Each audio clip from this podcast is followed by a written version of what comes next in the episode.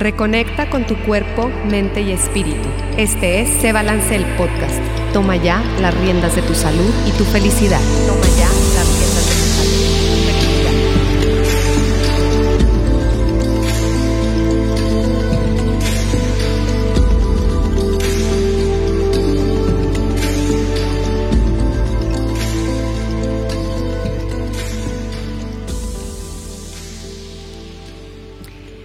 Hola, hola, bienvenida, bienvenido a este episodio de Se Balance, el podcast. Yo soy Rocío Juan Marcos y estoy feliz de estar aquí en la cabina de Soliradio. Estamos transmitiendo por soliradio.com, por soliradio.com, la página de Facebook y en vivo desde Instagram Live en mi cuenta Rocío Juan Marcos. Y bueno, pues te doy la bienvenida, Lluvia. Ya retomamos nuestro, Ya. nuestra una vez al mes. Ya te extrañaba. Yo también. Lo que pasa es que se nos cruzó este, este mes rosa de concientización. Entonces, pues bueno, eh, estuvimos eh, con diferentes invitados. Tuve a coanfitriona Ale García, pero bueno, ya retomamos el rumbo otra vez, pues normal, que no por eso vamos a dejar de concientizarnos de, de- ni del cáncer ni de a, cuidar nuestra salud y cuidarnos nuestra salud física y nuestra salud mental y emocional.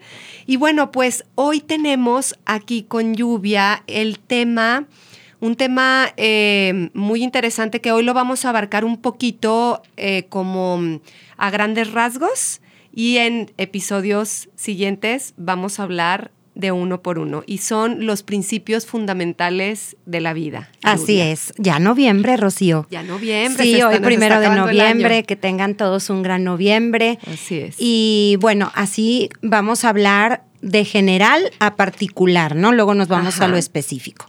Entonces, primero te quiero platicar, les quiero platicar qué son los principios fundamentales, porque luego, pues son cosas que ojalá nos enseñaran desde chicos. De hecho, aplicación mental, pues es la única rama de la metafísica que está avalada por la CEPI, por la UNESCO. Y yo creo que de mi maestra el estandarte, yo creo que sigue ella trabajando para que podamos estudiar esto desde, Desde temprana edad, ¿verdad? claro. Porque no nos dijeron nunca que nosotros los humanos tenemos que tener cimientos. Los principios fundamentales, un principio es el inicio de algo extenso, ¿ok? Y fundamental es, como su palabra lo dice, lo que te sostiene. Entonces, los principios fundamentales de la vida, imagínate tú que vienen siendo como los cimientos de una casa. Lo que nos sostiene. Exacto, cuando una casa la van a construir, antes tienen que escarbar y tienen que poner los cimientos porque si no, se caen los muros, se desintegra la casa, se caen las paredes y ya no se puede sostener. Y lo mismo nos pasa a nosotros. Nosotros, los seres humanos, tenemos tres principios fun- fundamentales con los que nacemos, son nuestro derecho de nacimiento. Con esos ya estamos, aunque no los conozcamos. Lo que pasa es que los seres humanos no experimentamos hasta que lo llevamos a la conciencia. Entonces, qué padre para todos los que están escuchando este episodio, este podcast, porque se van a enterar, si es que no lo sabían, que tenemos un derecho de nacimiento y que son tres. Y es que todos tenemos derecho a estar en amor, en armonía y en deseo. Cuando nos falta uno de estos tres, nos sentimos desbalanceados, no nos encontramos, no nos hallamos. Estamos como en la vida navegando sin guía. ¿ok? Entonces, pues hoy si quieres podemos hablar un poquito de cada uno y decirles, ¿no? También, porque podemos poner ejemplos y tal vez en, en sus casas, en sus coches donde estén oyendo este podcast, en- inmediatamente van a empezar como a identificar. A hilar cosas. Ajá, a identificar cuando en sus vidas ha faltado uno de estos tres principios o gente cercana a ustedes que conocen que dicen, claro, ya entiendo, esta persona puede que tenga deseo, pero no ha tenido armonía en su vida. Y sí es un hecho que siempre va a vivir como dentro de un, de un estado en donde no se siente completo. ¿Ok? Entonces, para que nosotros nos sintamos completos, primero tenemos que reconocernos que somos y estamos completos. A los seres humanos no nos falta nada. Somos la forma de vida más elevada que hay y como te explicaba, hemos nacido ya con talentos, facultades, que luego en religión se pues, nosotros lo hemos tal vez ya escuchado de chiquitos como los dones del espíritu, pero tienen todo eso, tiene un estudio científico detrás y los principios fundamentales que son amor, armonía y deseo son muy fáciles de entender y te voy a empezar a explicar el primero, el amor.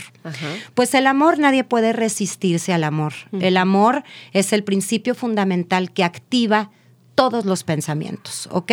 Y es la aplicación del bien. Ahora, decir la aplicación del bien se oye muy global porque aplicar es llevarlo a la práctica, es llevarlo a cabo. Llevar a cabo el amor se oye muy fácil, pero ahora lleva a cabo el amor cuando no te gusta como es la persona, cuando no te está gustando la situación. Entonces, es un trabajo, sí es un estado en el que puedes y tienes derecho de estar, pero a ese estado accedemos por medio del pensamiento. ¿Ok?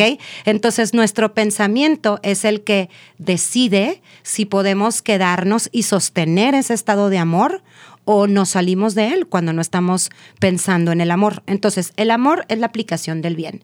Y la aplicación del bien, la, manera más fácil de entenderla es pensar y sentir el bien de todo y de todos. Y es bien difícil, Rocío. Totalmente. Sí, aunque es nuestro derecho. Es fácil cuando, cuando todo va bien, cuando en tu casa todo está bien, cuando te sientes bien, cuando estás contento, cuando te están saliendo las cosas, cuando todo a tu alrededor eh, está, está pues para ti bien.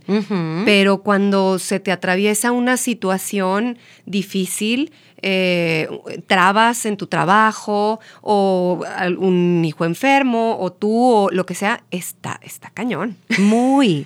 Cuando yo enseño en el taller este principio, la mayoría de la gente reclama.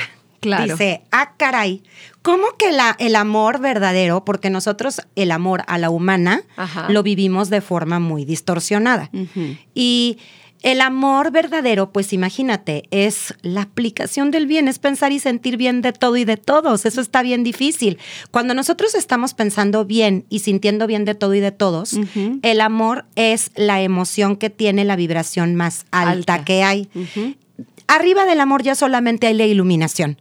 Y la iluminación son chispazos de entendimiento cuando estamos pensando y sintiendo el bien, cuando somos buenos y correctos. Y a los seres humanos se nos da por momentos, ¿ok? Entonces, el amor más genuino pues lo experimenta una madre con su hijo porque es el más desinteresado. Sin embargo, de todas maneras lo distorsionamos, ¿ok? Lo distorsionamos cuando sentimos preocupación por un hijo, cuando luego puede haber mamás o que no nada más con los hijos, pero también con alguien cercano o con alguien que no conozcamos, que sentimos lástima, mm, ¿ok?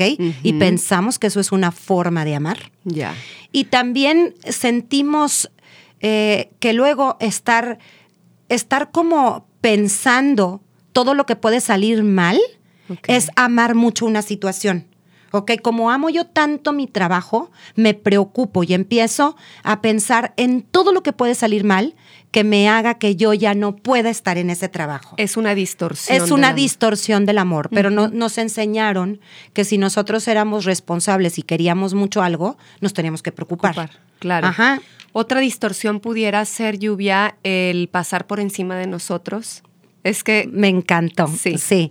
De hecho, como les enseño yo el amor, es que les pongo dos ejemplos y el cuerpo es muy sabio. El amor nos lo enseña el corazón. El corazón es el órgano que primero se satisface a sí mismo y luego después a los demás órganos. ¿Qué quiere decir con eso? El corazón primero se tiene que llenar de sangre, ¿ok? La sangre la bombea y cuando ya está bien el corazón, entonces ya empieza a bombear la sangre a los demás órganos del cuerpo. Pero no lo puede hacer si no se atiende a sí mismo primero. Y fíjate lo que nos enseña el corazón, es el único órgano del cuerpo que no se enferma de cáncer. Mm. Eso nos enseña que amándote, tú puedes amar a los demás. El amor es algo que empieza contigo, es algo que empieza con uno mismo. No podemos amar de verdad si estamos amando a los demás, pero no me amo a mí. Y justo como lo acabas de decir, es un amor distorsionado. Me voy a terminar desequilibrando y sintiéndome mal. Claro. Lo que te hablaba yo de este principio fundamental del amor, en donde todos mis alumnos empiezan a reclamar, es que les digo yo siempre, es que amar el- al que está de acuerdo contigo, cualquiera. Sí, claro. Amar al que te trata bien, cualquiera. Cualquiera. Amar la situación que todo fluye padrísimo y que todo te dice que sí, eso cualquiera. Claro. Pero eso no es una hazaña. Y el amor es un acto, una- un acto el más bonito de todos. Imagínate, se convierte en la gran causa universal. Cuando yo me amo tanto, entonces puedo encontrar en el otro misericordia, sabiendo que yo también la tengo. Y misericordia es una palabra muy bonita. Viene de misericord, las miserias que hay en el corazón. ¿Ok? Todos las tenemos. Hay gente que las tiene tal vez en un desarrollo, en su grado de desarrollo, tú dices, "Ah, este qué bárbaro, cómo me cuesta trabajo, pero tú también las tienes.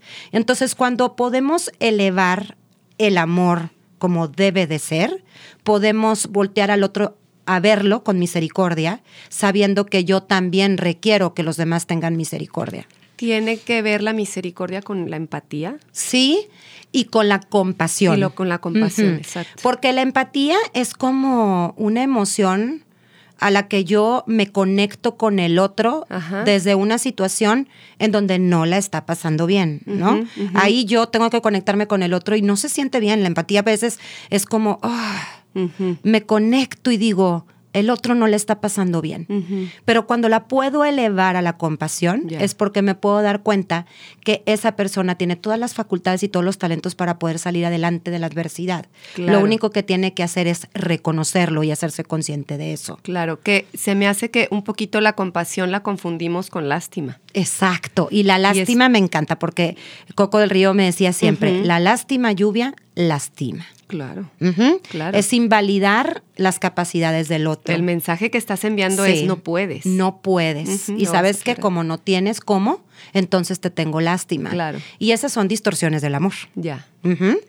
Me encanta la, eh, el, es que sí es, es esa palabra de compasión, sí la tenemos muy, muy ligada y yo creo que tenemos que aprender a, a- a, um, separarla porque tenemos que empezar, como tú dices, a tenernos compasión por no- con a nosotros mismos cuando cometemos un error, cuando la regamos, cuando no lo hicimos como queríamos, cuando lo que sea, o cuando reaccionamos, lo que sea. Entonces, creo yo que tenemos que cambiar ese, pues esa creencia, ese vínculo para empezar a tener compasión con nosotros mismos y así poder, es- o sea, tener compasión por las demás personas. Sí. Y creérnosla y creernos que, que tenemos la capacidad de superar eso y de salir adelante. Y aparte no podemos, es imposible dar de verdad lo que no nos damos a nosotros mismos. Exacto. El otro ejemplo que yo les pongo es la máquina de palomitas. Ya ves que cuando tú vas al cine, luego a mí me, me llama la atención, ¿no? Luego te quedas viendo las, la máquina de palomitas mientras te las están sirviendo. Y la máquina de palomitas primero se llena, no, no da luego, luego palomitas. Claro. Primero se llena y luego cuando hay como un círculo, cuando ya circulan las palomitas adentro de la máquina, entonces las empieza a sacar. Entonces nosotros tenemos literal que ser como una máquina de palomitas, como el corazón Sí. que circule en mí el amor, que me ama, ame yo tanto, no nomás en mis momentos bonitos, Rocío. Sí, sí, Me sí. tengo que amar en todos mis momentos. Claro. Porque aparte, nosotros somos los que calificamos las emociones como buenas o malas. Y en realidad todo es bueno cuando tú te das cuenta que eso que estás pasando está sirviendo de instrumento para que tú consigas desarrollarte en algo que te va a convertir en una mejor persona o que va a convertir esa experiencia en algo mejor para ti. Está cañón, está, Sí. está difícil, ¿eh? No es fácil amarnos No. cuando no nos gusta algo. Por eso me encanta que eh, en- también en el taller tengo una, una clase, un, un tema que se llama el trabajo. Mm. Y es el trabajo de aplicación mental. Es un trabajo porque naturalmente nos es más fácil reaccionar, naturalmente nos es más fácil defendernos, naturalmente nos es más fácil protegernos que trabajar en hacer una aplicación del bien. Cuando empezamos a hacer un trabajo arduo de la aplicación del bien, se nos hace cada vez más fácil, porque todo lo que empiezas a llevar a la práctica es más fácil la segunda vez es más fácil la tercera vez.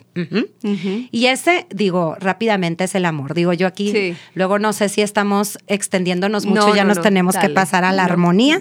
o si podemos seguir ya con el... Con, dale a la armonía. la armonía. Bueno, híjole, la armonía, es que todos los temas son muy bonitos. La armonía, nosotros la vemos como, es el estado, es un estado en donde hay un equilibrio mental. ¿ok? La armonía. Por eso cuando tú no sientes que tienes armonía, no te sientes equilibrado. Te sientes que estás dando pendulazos. ¿Se acuerdan de esos péndulos? Sí, claro. Entonces te sientes que estás dando pendulazos, que no encuentras el centro, que no te hallas y dices, bueno, ¿qué es lo que me falta? Pues lo que te falta es que te fuiste de tu estado de armonía. La armonía metafísicamente es representada por el cielo. Entonces, fíjate qué interesante, cuando nosotros rezamos, los que tenemos eh, la costumbre de rezar el Padre Nuestro, rezamos Padre Nuestro que estás en el cielo. Y Padre Nuestro, eh, para empezar, está mal la traducción, en realidad es Padre Nuestro que eres el cielo. Entonces, Padre Nuestro que eres el cielo significa Padre mío, porque Jesús rezaba en equipo, entonces en realidad pues tú estás rezándole a tu Dios interior y al Dios que te sostiene, al Todopoder, que eres armonía, o sea, tú eres armonía. No más que no nos enseñaron eso. Y nosotros pensamos que ya no somos armonía cuando no nos sentimos en equilibrio. No, no, no, es que ese estado ahí está para ti, es tu derecho legítimo. Solamente regresa tu pensamiento a la armonía, trata de sostenerlo con tu práctica cada vez más y entonces vas a experimentar lo que es la armonía. La armonía es la triple C ¿ok? Ok, pero te voy a interrumpir tantito, Lluvia, porque nos vamos a ir a una pausita ah, y ahorita, ahorita regresamos con esto de cómo podemos eh, recuperar nuestra armonía. Sí. ¿Qué tal? Soy Marco Mena, emprendedor, escritor y creador de contenido. Te invito a que escuches Cómo Emprender y No Morir en el Intento. Todos los viernes a las 10 de la mañana en vivo por soliradio.com, donde examinaremos la mentalidad de gente exitosa que persigue su pasión. Te recuerdo que emprender no solo se trata de poner un negocio o buscar dinero, sino de hacer lo que te gusta hasta alcanzar tus metas. Hasta alcanzar tus metas. Cómo emprender y no morir en el intento. Contenido que inspira. Entra a soliradio.com y conócenos. Suscríbete en Spotify.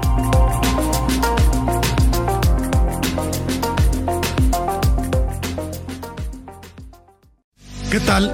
Soy Christian Wolf y te invito a que escuches Biohacking, todos los viernes en punto de las 11 de la mañana, completamente en vivo por soliradio.com. Aquí encontrarás tips y hacks para incrementar tu calidad de vida de una forma sencilla y científicamente actualizada. Entra a soliradio.com y conócenos. Suscríbete en Spotify.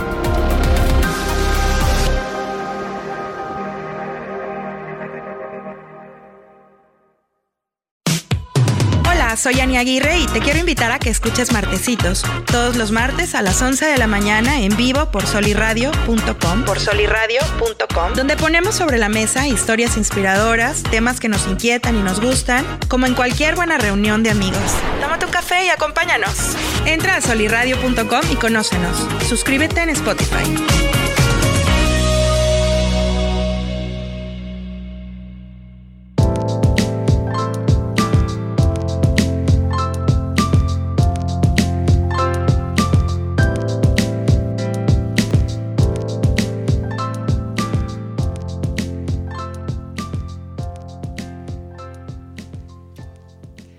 Y bueno, pues ya estamos aquí de regreso. Estamos em, platicando Lluvia y yo, eh, ahorita que nos fuimos a, la pausa. ¿Cómo yo le preguntaba a Lluvia, cómo te puedes dar cuenta que no estás en armonía? Esa es una pregunta. ¿Cómo podemos recuperarla? ¿Cómo podemos darnos cuenta que sí estás en armonía? ¿Cómo podemos darnos cuenta que no estás en armonía y cómo podemos recuperarla? Híjole, qué buenas preguntas. Miren, les decía yo, cuando no estamos en armonía, se siente porque no es lo natural, ¿ok? Inmediatamente nos sentimos que no nos hallamos y que no estamos bien, ¿ok? Y les pongo yo siempre este ejemplo en la clase. Cuando yo te, si ahorita yo te digo, Rocío, ¿tú sientes tu nariz? Tú vas a decir, ah, caray.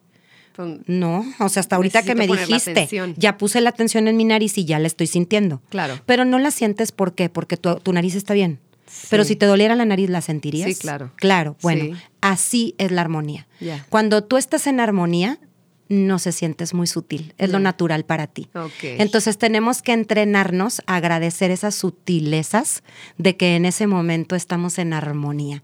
Luego a veces pensamos que tenemos que sentir como mariposas en el estómago, como si nos estuviera elevando una luz, levitando, como si aparecieran los ángeles a cantar. Sí. No, la armonía es lo natural, eres tú.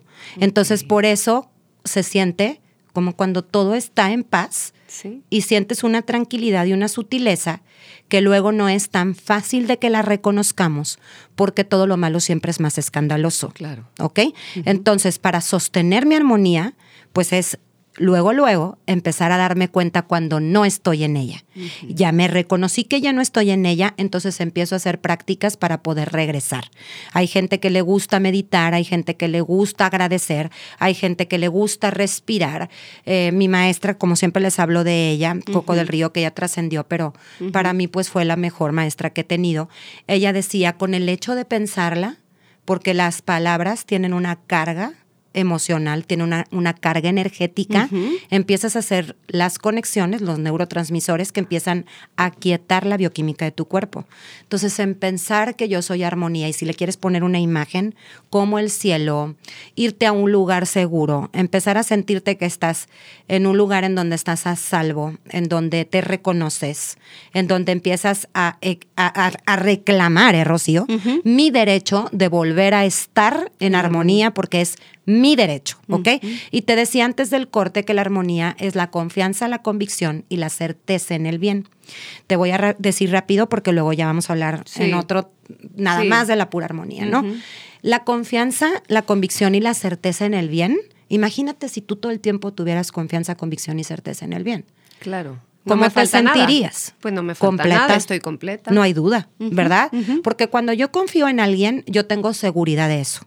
¿Se puede llamar fe? Sí, Sí. exactamente. La armonía. Y es que el amor y la armonía, pues si te fijas, son como hermanos o hermanas. Y la fe, eh, así tal cual viene en la Biblia, es la certeza de lo que se espera y la convicción de lo que no se ve. Entonces, si te fijas, ahí hay dos palabras de lo que es la armonía, certeza y convicción. La certeza es cuando yo sé que algo es cierto. Y convicción es una idea fuertemente adherida. Yo estoy convencido de algo. Entonces, si yo tengo seguridad, sé que es cierto y estoy convencido del bien, ¿qué me falta? ¿De qué dudo? Y no hay nadie más poderoso que tú cuando confías en ti mismo. Porque te das cuenta que el todopoder de el bien, de la vida, de lo bueno, de todo, lo- de todo, de todo el bien que existe en el universo, ya está dentro de ti. Nada más que puedes acceder o alejarte de eso por medio de tu pensamiento. Entonces, la armonía se sostiene teniendo pensamientos que tengan que ver con la confianza, la convicción y la certeza en el bien. La armonía es tu más grande protección. Quien está en armonía tiene asegurados tres efectos visibles, muy bonitos A ver. La salud, la abundancia, como la conoce esa persona, ¿ok? Porque la abundancia para ti, Rocío, se puede ver de una forma. Para mí se puede ver de otra. Para otra persona se puede ver tal vez en un jet, ¿me entiendes? Sí. Y para otra dice, no, no, o sea, yo estoy bien con una casa en las montañas, ni siquiera eh, requiero de más cosas materiales, pero con tener mis necesidades Cubiertas. o cubiertas está bien, ¿ok? Claro.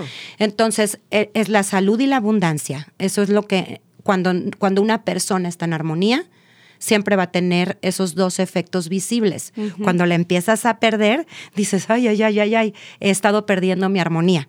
Por eso Pablo, eh, Pablo, el de la Biblia, ajá. decía, San Pablo. Si alguien se mete a tu casa a robar, deja que se lleven todo, pero que no se lleven tu armonía. Mm. Porque teniendo tu armonía, tú vuelves a hacer todo. Claro. Todo, todo, todo. Somos creadores. Claro. Y, y me da mucho gusto que haya apertura en, esto, en estos temas porque cada vez nos vamos dando cuenta que la causa mental invisible es la creadora del efecto visible. Para que exista algo en la materia, eso que nosotros vemos en la materia es solamente un reflejo de tu pensamiento o del pensamiento del otro. Alguien más, ¿Sí me entiendes? Entonces, el saber eso y saber que yo puedo crearme el mejor escenario, la mejor realidad para mí, cuando tengo amor, armonía y deseo, pues es lo mejor de lo que me puedo enterar. Eso es mejor que me entere a todo lo que puede salir mal. Claro. Porque haciéndome consciente del mal, es probable que experimente eso, porque el mal mueve. La armonía se siente muy sutil. ¿Ok? Claro. Entonces, esa es la armonía. Y vamos al, Ok. al tercero, al deseo. El deseo, fíjense. Es muy interesante porque nosotros, el lenguaje a la humana, el deseo lo podemos nosotros percibir como un deseo bueno o como un deseo malo. En aplicación mental, el deseo siempre es bueno. Porque el deseo siempre viene del bien, ¿ok? Cuando una persona tiene, a la humana como nosotros le decimos, deseos malos, es, un, es una palabra que no está empleada bien en aplicación mental. Es, tiene pensamientos equivocados, ¿ok? Ok.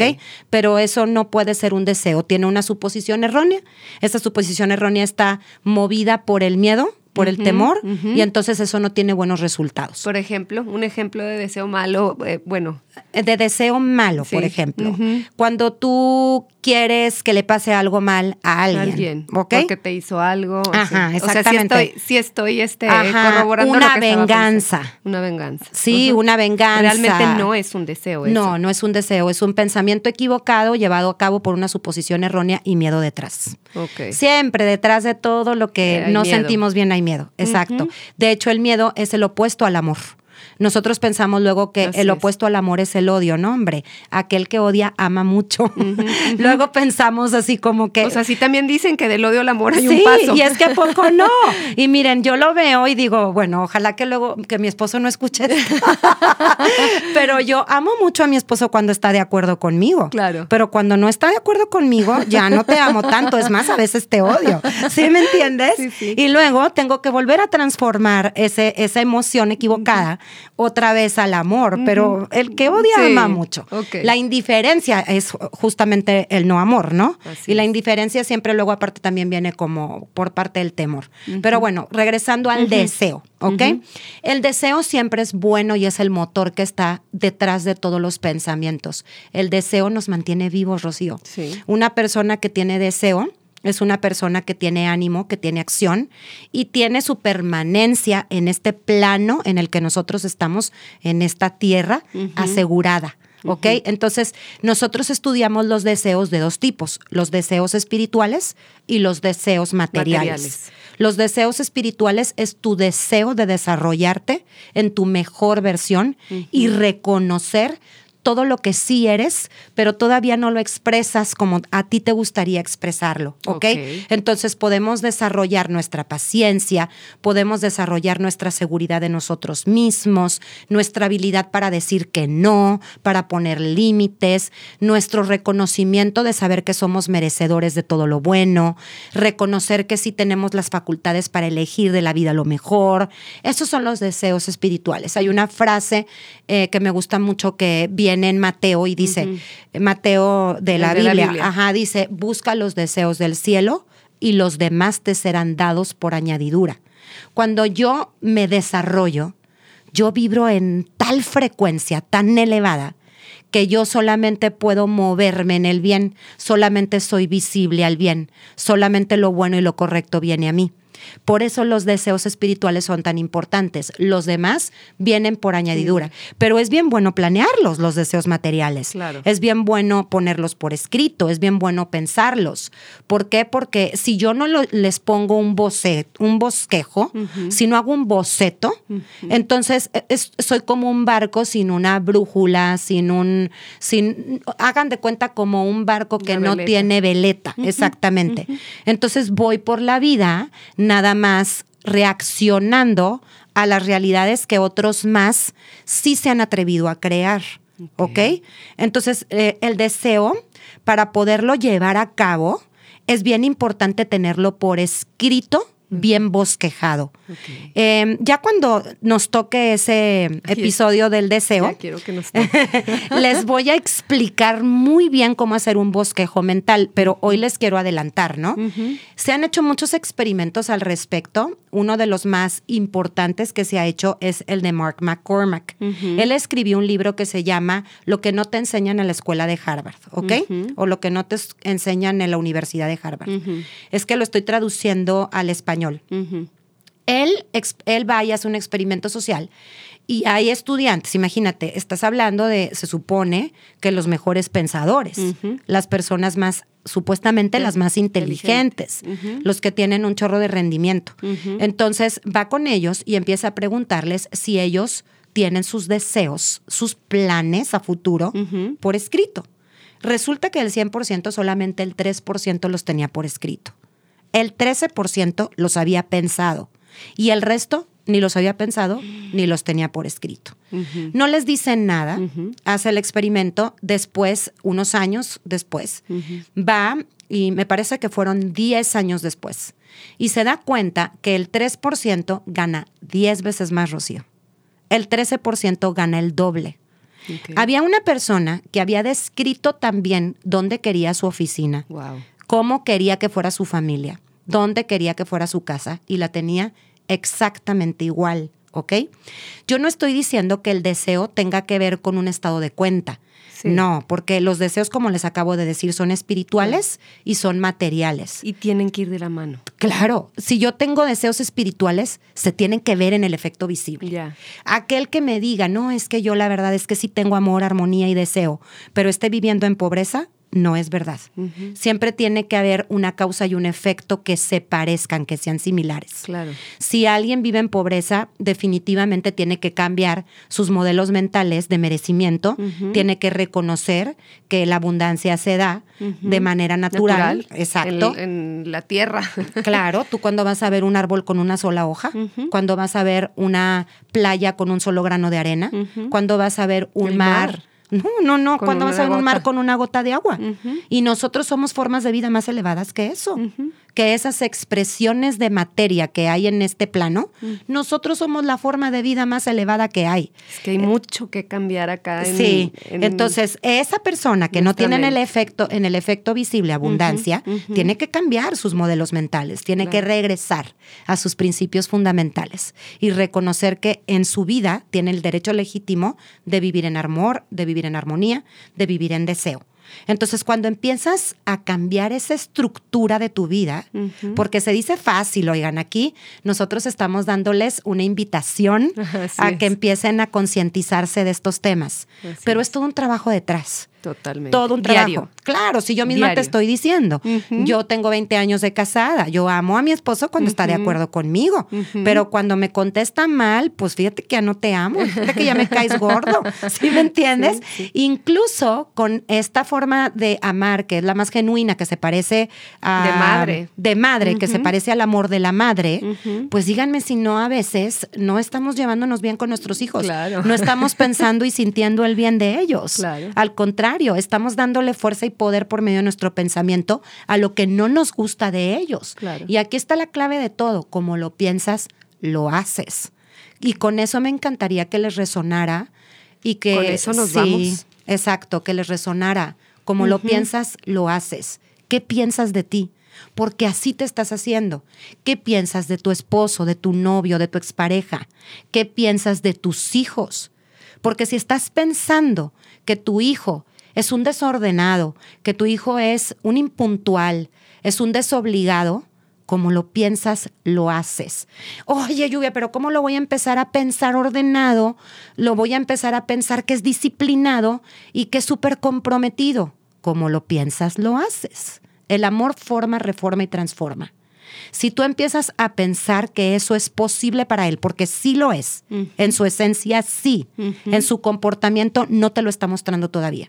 Pero si tú lo empiezas a pensar así, lo único que estás haciendo es reconociendo esas facultades que él ya es que Claro. él ya tiene Claro. y que por espejo de juicio todavía no se puede comportar así, porque tal vez mucha gente le ha dicho que él es eso Sí. y como lo piensas lo haces, ya lo has comprobado, Sí, como lo piensas lo haces, entonces cambia ese pensamiento, piensa lo mejor de el otro, de tu situación. Agradecela, aunque en este momento no te sientas que quieres agradecer eso que está pasando, porque esa es la única manera de transformar una relación, una experiencia contigo y con los demás. Así es. No, hombre, pues nos vamos con eso, Lluvia. Esta, Esta fue una probadita esta de los fue una probadita de los principios fundamentales de la vida. Y bueno, pues eh, una vez al mes mm, está aquí Lluvia con nosotros. Muchas gracias, Lluvia, por Ay, acompañarnos. encantada, encantada. Me encanta, me encanta platicar contigo. Aprendo mucho y espero que ustedes también aprendan muchísimo. Y bueno. Pues eh, aquí lo dejamos. Sí. Eh, vam- vamos a, a tocar punto por punto, principio por principio en los siguientes episodios. Pues muchas gracias, Lluvia. No, hombre, gracias, a ustedes. Yo me Tus redes emociono desde que sociales. oigo tu musiquita de introducción. Ya sé. Eh, mis redes sociales en Instagram estoy lluvia elevando el pensamiento. Ok. Arroba lluvia elevando el pensamiento. Ahí la pueden encontrar. Sí, y bueno, pues aquí seguiremos. Yo soy Rocío Juan, yo soy Rocío Juan Marcos y te espero aquí en el siguiente episodio de Se Balance el Podcast. Toma ya las riendas de tu salud y tu felicidad. Hasta la próxima. Libertad en comunicación. Sunirradio.com. Suscríbete en Spotify.